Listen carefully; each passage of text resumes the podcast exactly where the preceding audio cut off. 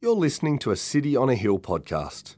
We'd love you to use and share this podcast, but please refrain from editing the content without permission from City on a Hill. If you'd like to know more about our church, or if you'd like to donate to the work of City on a Hill, please visit cityonahill.com.au. Today we're going to do a few things. We are going to open up again this small little paragraph we've been looking at for four or five weeks now in Colossians chapter 1. Uh, we are going to talk about what it is to be a part of Christmas and what Christmas means for us today. Uh, and then we're going to land the plane by celebrating communion together. Uh, so I hope that is uh, helpful for us all. I'm going to pray and then we're going to dive in. Let's pray. Our gracious God, we thank you for Christmas. We thank you what it says to the world, uh, what it offers us in Christ having come. Lord, we pray that uh, you might come now and by your Spirit be working amongst us through your word. That you would open our hearts to hear what you're saying, see what you have done for us, uh, and as, as, Ben shared in his own interview, Lord, to uh, experience your love for us. And so, Lord, help us know that, uh, not manufacture that, but know it from you through your Holy Spirit. And so make Jesus big and beautiful as he really is to us right now. It's in Jesus' mighty name. And all God's people said, Amen. Well, I thought I'd start just by uh, bringing up, you might have seen recently, particularly shared through uh, the social medias, uh, and perhaps you've tried it yourself, this new technology, which is taking the world by storm, uh, created by OpenAI. It's called Chat GPT. Uh, where you can kind of plug into this new website, this artificial intelligence, whatever you want it to do for you, and it will spit out in human like sounding prose uh, answers to you. And so you can find meal plans. Uh, you can have love letters in 18th century language uh, spat out for you, which my wife has already been the recipient of and uh, very appreciative of. Uh, our marriage is going to new levels uh, now. but you can have kind of this AI do anything for you if it, it requires language. it so I, uh, uh, you can kind of imagine the, the options that are there for us, and there's a reason that this uh, new technology has kind of been taken on in an unprecedented pace. I uh, read that it had taken Netflix three and a half years to have one million users. It took Facebook 10 months. It took Instagram two and a half months to find one million users. It took this chat GPT five days to have 1 million users. And it's that popular because of the variety of things that it can do. Your kids are never going to have to do homework again because artificial intelligence will do it for you. You won't have to write your own Christmas cards because artificial intelligence will do it for you. Uh, maybe some pastors will no longer have to write sermons again because artificial intelligence will do it. In fact, I tested chat GPT in the lead up to this morning, and I asked it, uh, Tell me a joke I can use at the top of my Christmas sermon. And it said, Here's a joke you can use at the beginning of your Christmas sermon. Why did the gingerbread man go to the doctor? Because he was feeling a little crumbly. But then I was very impressed by the, the, the ministry philosophy of the artificial intelligence because it said, This joke is lighthearted and could help put your audience at ease and make them feel more receptive to your message. You could use it to introduce the theme of your sermon and to set the tone for the rest of the service. It's important to remember, however, that the joke should be used to enhance your sermon, not to detract from it. Use it wisely and in moderation to help make your sermon more engaging and memorable for your audience. It's, onto something. Are you engaged? It's yeah, maybe, yes. Uh, but this is kind of artificial intelligence. Move over Bible college lecturers. It is going to take the world by storm. Uh, but there is something compelling, isn't there, about this kind of technology? Something that I, I guess it, it offers us a hope for the future, particularly that maybe, just, just maybe, this, this kind of breaking in of a new world, the artificial intelligence, well, it might present this newfound potential to us as a species, as humanity that we could now perhaps uh, move on up to new levels of productivity.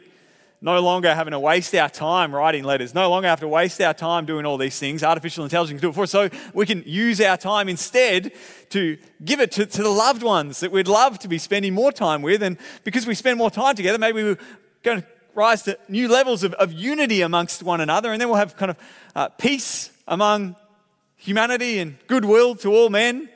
And so we will arise to a, a, newfound kind of stage of utopia amongst people on earth. maybe we'll even one day arise to kind of technological singularity and it will take us into this, this scene of uh, feeling transcendent above the muck and the mess and the mire of ordinary human life. And technology and technological advancement kind of sells us this vision, a chance to get beyond the mediocre lives that we live in between Christmases and find this, this newfound peace and utopia beyond changing nappies and, and doing laundry, beyond mindless spreadsheets and Excel formulas, beyond more clients and more homework and endless garden work. What we have in artificial intelligence could perhaps draw us higher up and further in. But at the same time, as we all kind of test this technology, don't we also realize that there is just something not quite there for us? It is still a bit gimmicky to us because it is simply not the same as interacting with a fellow human. It is not the same as being or sharing in the human experience. I asked uh, the, the bot what it is uh, to be human, or if it would like to be human. And it said, as a large language model trained by OpenAI, I don't have a personal preference for, or desires. I'm purely a digital entity. My sole purpose is to assist users by generating human like text based on the input I receive and on and on it goes. It is very vanilla. It has no preferences, no desires, no experiences. It knows nothing of what it is to be you or me. And so, this, this ceiling that we've pushed through as a society reminds us actually there is nothing like being human, nothing like getting dirt under the fingernails, nothing like the warm embrace from a family member at the international arrivals terminal of the airport. Nothing like the, the coolness of turning over your pillow on a hot night. AI will never know these things. There is joy, there is wonder, there is excitement, there is connection with those we love the most in the human experience. And yet, at the same time, it will also never know the harsh reality of being human, the difficulty of being human. And this is what Christmas brings to the fore, isn't it? Because Christmas, it's a, it's a time of great celebration, a, a time of great unity, a time of great human connection, and yet at the same time, a time that we're all reminded of the absence of all of that. Because at the same time, there's loneliness, there's strain, there's disconnection, there's grief at those who are no longer with us, whether it was a relational breakdown that caused distance or death itself, taking loved ones from us. And so, in many ways, Christmas is the best of times and it is the worst of times. And today we come to these two verses, two very short verses, and they help us make sense of the human experience that only we as humans do experience. This experience that we're reminded of at Christmas that the world is so good so full of meaning and joy. And at the same time, the world is so harsh and so difficult, and it needs to be endured. And what we're going to see is that indeed there is something or someone outside of ourselves, beyond human reach, who has come to us, become like us, who doesn't send us data that, that doesn't get us, but instead has come to experience all the joys and the grief of the human experience so that we actually might get what we want in our heart, that we might be drawn up out of ourselves and connect with the transcendent. So let me read these two verses for us, and then we're going to double click in on uh, just a few of the phrases within it. We're in Colossians 1, verse 19 and 20. It says this For in him all the fullness of God was pleased to dwell, and through him, to reconcile to himself all things, whether on earth or in heaven, making peace by the blood of his cross. Now, let's first talk about the first few, uh, well, the first verse there, verse 19. For in him all the fullness of God was pleased to dwell. There is a lot of Christmas packed in to that little sentence. If you're just joining us today, uh, you should know we've been walking through this paragraph, which, of which this uh, two verses is the final two verses. We've been walking through this paragraph for a few weeks now, uh, and it is a section that is all about Jesus. If you don't know, Jesus of Nazareth is a man who walked this earth some 2,000 years ago over in the Middle East, and he, uh, in many ways, lived a very simple life. He grew up in the kind of the backwoods, the, the, the uh, outskirts of ancient Israel. His dad was a tradie.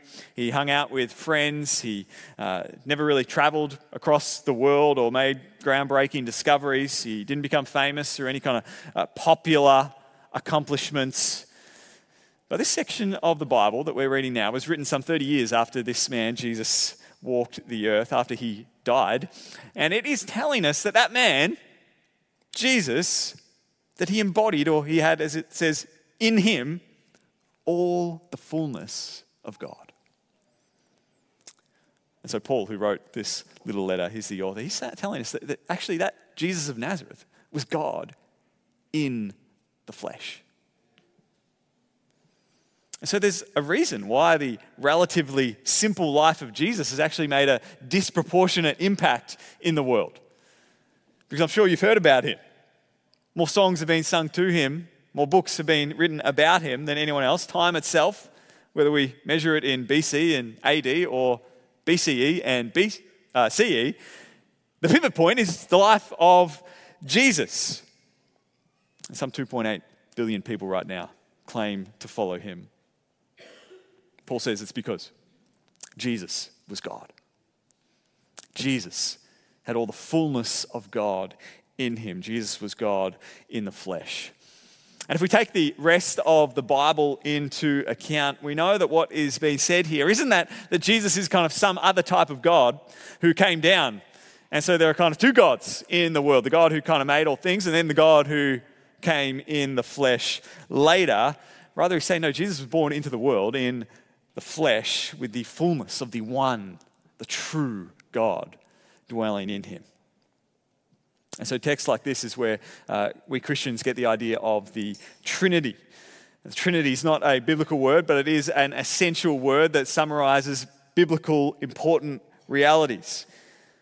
And it's an essential belief to be a Christian because it's like the middle pole in a large tent, that it holds up the universe so that the show can go on. And it supports the realities that we know to be essential.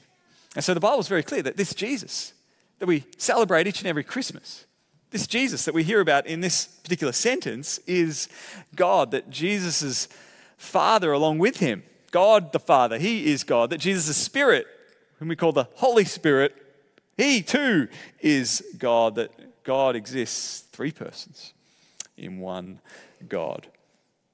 Toward the end of Jesus' life. We have a, a lot of data about what Jesus came to do and say. And toward the end of his life, as he was preparing to, to be pre- betrayed, uh, we have uh, a biographical account written by a guy named John, who was one of his closest friends. And in it, the final, uh, or, or, the, the few uh, chapters from verse uh, chapter 13 to, to 18 kind of unpack the, the final night of Jesus' life. And so we get an insight into what Jesus wanted to tell his disciples, who I'm sure at that time were starting to feel a little antsy and anxious about what is going to happen to this guy they've kind of hitched their lives to. And Jesus wants to tell them, Jesus wants to reassure them, Jesus wants to comfort them through all those chapters by telling them about the Trinity.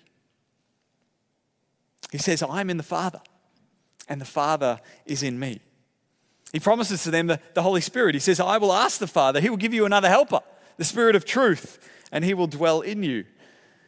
Then He says that in that day you will know that I'm in my Father, you in me, and I in you. And so, just when His disciples would be most prone to fear and to doubt and to a lack of confidence, Jesus wants to tell them about the Trinity. He wants to remind them who's God, who is God.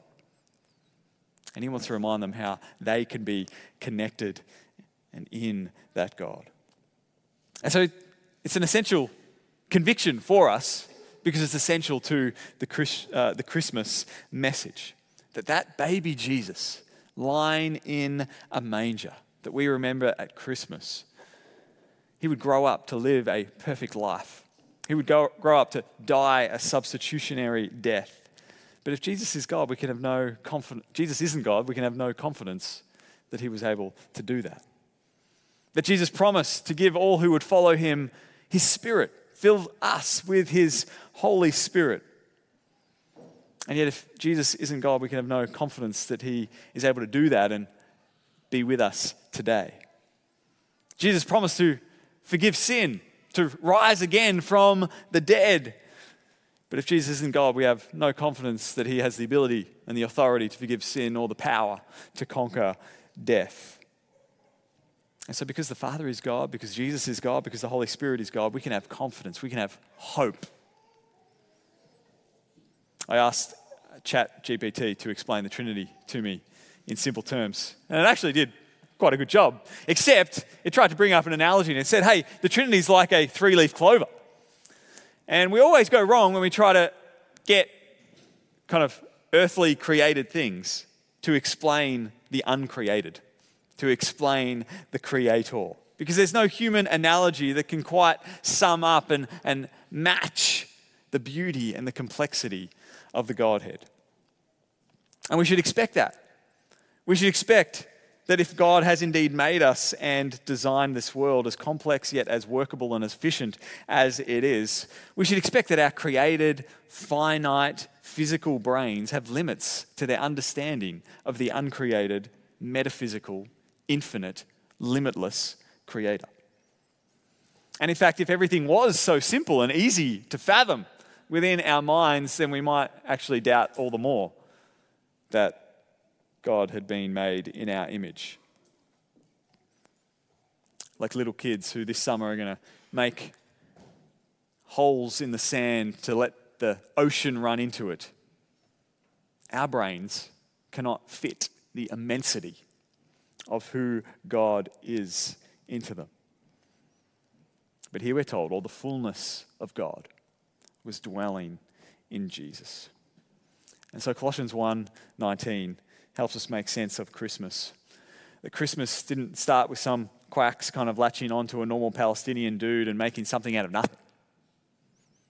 That the very first Christmas began because God Himself came down from above and He entered into our world in Jesus. And so, our attempts of, of human ingenuity to try to raise us and see progress and get beyond ourselves, well, actually, the message of Christmas provides us even better hope. That we don't actually have to rise above and fill our great human potential to kind of reach this utopia. That God Himself has come down to us. God Himself has entered in to the mess of our world and made Himself known to us. Experience the fullness of the human experience, the joy and the despair.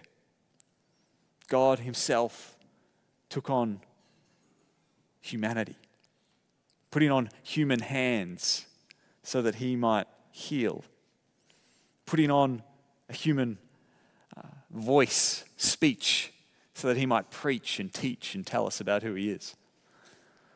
Putting on human arms so that he might be able to comfort and embrace those whom the world had rejected. Coming with broad shoulders that he might be able to bear our burdens and know what it is to experience life. So there is magic about Christmas, there is meaning, there is depth, there is hope because God has come to us. Now, after telling us about who Jesus is, uh, this passage then gets to the why. Why did Jesus come? In, in Colossians 1.20, it then says, And through him to reconcile to himself all things, whether on earth or in heaven. And so God was in him, all the fullness of God in him, but God was also working through him. And so Jesus came with a purpose, not just to reveal who God is, but to reconcile, we're told. Reconcile all things to himself. And that word reconcile hints to us that there's something that is in need of reconciliation, that there's perhaps there's difficulty, there's distance, there's division. And that arises each Christmas. That we sense, don't we, that the world is not how it should be. Uh, just this week on Monday, uh, myself and a few of us, uh, shout out to Carl and Pete uh, from church, we participated in what's called the Longest Day. The Longest Day is a fundraiser for the Cancer Council where you play as many golf holes as possible in a day.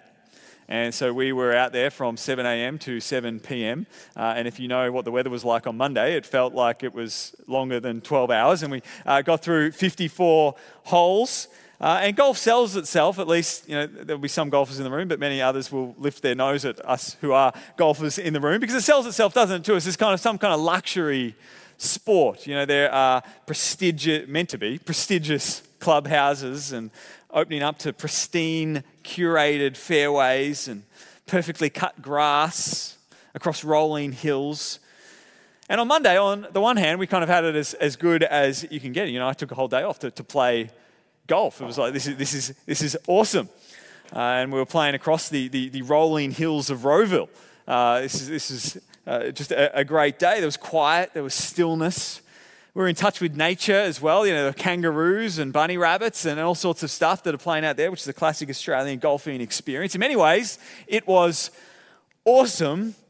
Then the reality hits home while, while you're playing is that you, you, the, the, reason that you're actually playing is, is to raise money for the Cancer Council. That, that you, can't, you can't kind of entertain yourself away from the reality of why you are there, that cancer is a real thing in the world that has taken multiple of my loved ones that yes, it's actually it's great to be out there in nature. It's great to be there kind of with the kangaroos, but then it makes that the whole course is riddled with kangaroo poo. And so you're reminded kind of every time your ball rolls that this world is not as it should be. I got attacked by a duck. It, the world is, is, not as it should be. The, the, quietness and the stillness of what was hoped to be uh, around was, was broken by torrential rain every 30 minutes. This is not to mention my golf game, which showed itself up across the day. And life is like that. There, there's great times of great joy, and yet there is always seems to be, doesn't there, something not quite, something is off, not quite right. And maybe in your own life, maybe you're, you're, you're killing it at work, but because you're killing it at work and you're, you're, getting more and more responsibility and kind of moving on in your reputation, you're, you're so tired when you come home that you're short with your spouse and your kids. Maybe your love life is, is finally sorted and you found a romantic partner, but you're riddled with bitterness and regret and insecurity because of the ways your previous relationships ended. Maybe you're accomplishing a lot in your life, and outwardly you look impressive. Your LinkedIn is on point. You're like you, you are looking like you are making it in the world, but privately, behind the scenes, you can't stop watching porn. You can't stop gossiping about your friends because you feel like you've got to one up them. You keep having relational strain with people because you're, you're, you're harsh or you're too driven and ambitious. You flick through social media and you start coveting other people's lives, even though you're trying to live a life that other people might covet from you. Something is off with the world. Something is off in ourselves. And the Bible gives us an explanation. This is where this word reconciliation is pointing toward. It gives us an explanation that there's this unreconciled reality. And it tells us that that actually starts at the beginning of the Bible, just a few chapters in, where our first parents, they, they cho- chose not to obey God, but rather ignore him and, and do what was right in their own eyes. And by making that choice to do what was right in their own eyes, suddenly their, their nature was now strained with him, that their disobedience caused division and caused distance between God and humanity, that this holy God could no longer bear us, now unholy. And so the two couldn't go together. I did a wedding last weekend, and in the sermon that I uh, preached, I, I quoted uh, the actor from the third best Christmas movie that's ever been made. Uh, if you don't know, the best movie ever, Christmas movie ever made is Hook. Uh, the early 90s Peter Pan. It was set in Christmas. Uh, the second best Christmas movie is Home Alone. Uh, the third best Christmas movie is Elf. And Will Ferrell, the, the main actor in Elf, not in the movie but elsewhere, he's quoted as saying, Before you marry a person, you should first make them use a computer with slow internet to see who they really are. and I've tried to make the point, and I'll make it again, that, see, who we really are is the problem, isn't it? Who we really are is hard to deal with. Who we really are, we have to endure. All of us are hard to live with. And the Bible cuts us deep because it exposes this reality in us. The Bible tells us that we are sinners, that we're sinners by nature and choice. And so, the amazing thing that this verse here in Colossians tells us is that God took on flesh, not to affirm us, not to tell us that, hey, you're doing great, just, you just need to keep going to fulfill your, fulfill your potential, not to, not to tell us that, to be better, not to inspire our goodness within. No, Jesus, God took on flesh to come and reconcile us, to reconcile our sinful selves our broken selves, to reconcile who we really are with Him. In all His holiness and all His glory, God came to reconcile all things to Himself. And such is His love for you that God actually came. Christmas happened for you. God came so that you would be reconciled with Him. Christmas tells us that, that God wants you back that God wants you to be in relationship with Him. God wants you to be reconciled with Him. And finally, this verse tells us how that happened.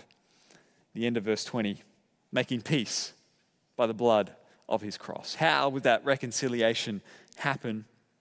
By the blood of his cross. In the, one of the biographical accounts of Jesus, we get that uh, early nativity scene, and the angels uh, are telling the shepherds what's going to happen, and they uh, are seen to or heard to, to be singing. And what they're singing in Luke chapter 2 is glory to God in the highest, and on earth peace among those with whom he is pleased. You see, the angels aren't there just singing about how good it is that God's come to the earth. Not just talking about the birth of Jesus, but they're singing because they know what, why he's come. They know what's going to happen. They know that actually peace is going to be the result here. And so they're pointing forward to the death of Jesus. God came in the flesh in Jesus to reconcile all things to himself, but he was going to do that by having to endure uh, the Roman cross in crucifixion, by taking in his own flesh the barrier between us and God, our sin and its consequences, death. Author Dorothy Sayers once said, Whatever the answer to the problem of evil, this much is true God took his own medicine. You see, God took upon himself the consequences for our sin, for our disobedience, our ignoring of God in death, the cost of going our own way. He took on that division, he took on that distance, death. And God paid that price for us on the cross. You might have heard before that the 20th century was the bloodiest century in all of human history, with multiple uh, world wars, conflict, aggression, terrorism, political tension. And much like the humanist series, off the, off the background of such devastation, there are also moments of great peace that signal that we were made for something more than that, something different than that. One of the most famous of those stories is ones that come, one that comes from the early period of World War I, where uh, the Germans and the British were pegged back in their trenches fighting on the Western Front. And in between their trenches uh, was no man's land, uh, if you can bring to mind uh, what World War I would have looked like. Uh, and then, as the Germans and the English were fighting, Christmas Eve came. And because it was Christmas Eve, the, the Germans kind of put in their trench Christmas tree and lights, and they started singing Christmas carols in German. And the British, because of the carols and the tune, they, they recognized the tune, couldn't understand the, the language, and yet joined in with the tune in English. And so they would sing carols together, and you could hear it across apparently no man's land in each trench. And then those carols turned into shouting Christmas greetings across no man's land to one another until finally one of the Germans poked their head up, risking his head up on the trench to say g'day to the British and to signal to them that he was going to come out and, and meet them in no man's land, unarmed and keen to chat. And so from Christmas Eve through Christmas Day, the Germans and the British came out of their trenches We're told apparently they gave each other haircuts, they exchanged gifts, they chatted, they played soccer together. Peace in the midst of war.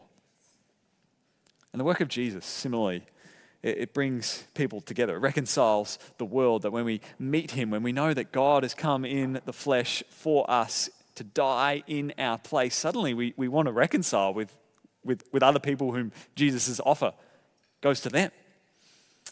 And yet, even more profoundly, God has come to reconcile us not only to each other, but to the God who made us. One of Jesus' closest friends, not John, but Peter, he also said, For Christ also suffered once for sins, the righteous for the unrighteous, that he might bring us to God. And so, just like Paul in Colossians, just like Peter here, just like the angels in their singing, peace can come on earth. Peace can come into your life when we trust in the blood that Jesus has spilled in our place for us on the cross. The kind of peace that we long for in the world, the kind of uh, utopia that human ingenuity and technological advancement is aiming at, the kind of peace that your soul was made for. You can experience that. You can have that with the God who made you, not by our advancement, not by pretending we're more than we are, but by God's condescension, God's humiliation in taking on flesh and coming to serve us. John Piper says it well when he writes The incarnation, or Christmas, was the preparation of nerve endings for the nails of the cross. Jesus needed a broad human back for a place to be scourged. He needed a brow and a skull as a place for the thorns. He needed cheeks for Judas' kiss and soldier's spit. He needed hands and feet for spikes. He needed a side as a place for the sword to pierce. He needed a brain and a spinal cord with no vinegar and no gall so that he could feel the entire excruciating death for you. And so Jesus experienced war himself so that you and I could experience peace with him. This otherworldly kind of peace that we can only experience when we lay our weapons down, when we choose to look beyond doing life better, look beyond religious performativity, and we accept this gift of the life and death of Jesus, God in the flesh, in our place. And the good news is, is that that is all it takes. Acceptance, trust, a, a repentance of, of turning from our distance and division with God to a faith or a trust that Jesus has bridged that gap for us. So, this Christmas, God is not calling you to fix yourself. God's not calling you to shape up. God's not calling you to get to church 52 times instead of once a year. God's simply calling you to see Christmas for what it is Him entering into the world to save you, to reconcile you with Him, to bring you to Himself. So if you're not uh, a Christian today, maybe you walked in just wanting to uh, check out, or maybe you're here because you got dragged along by, by someone who comes regularly, let me encourage you to consider this Jesus. Consider what it means for you that God took on flesh to come, not just to come to reveal himself to the world out there, but for you. To live your life, to die your death, to rise again, so that you could be reconciled with God. And if you are a Christian here today, well, let me encourage you to remind yourself again of, of this reality that there is nothing special about you. There is nothing in you that has earned this or deserves this. There's nothing in you that has qualified you for this. That none of us are reconciled to God by our own sweat, blood, and tears, but rather we're told by the blood of his cross. That it is only by God's grace that we can delight in this, that we can celebrate this, that we can be right with Him. And so I'm going to land the plane now by praying, and then I'm going to lead us in a time of communion and singing. So I'm going to invite us as I do pray that maybe you're here and uh, you have a particular urge to want to pray to God. And so I'm going to be praying with you and for you. And if you are here uh, and, and you want to uh, do that, you want to continue that conversation, that's simply what prayer is, continuing that uh, conversation with God, then let me encourage you to talk to the person who you came along with today. Uh, talk to me. I'd be more than happy uh, to chat to you about what it means this Christmas to come and trust in Jesus and begin a life reconciled to the God who made you. So, would you join me in prayer? Gracious God, uh, we thank you for Christmas. We thank you for the precious gift that Christmas is to us because by it, you took on flesh in Jesus and came to us.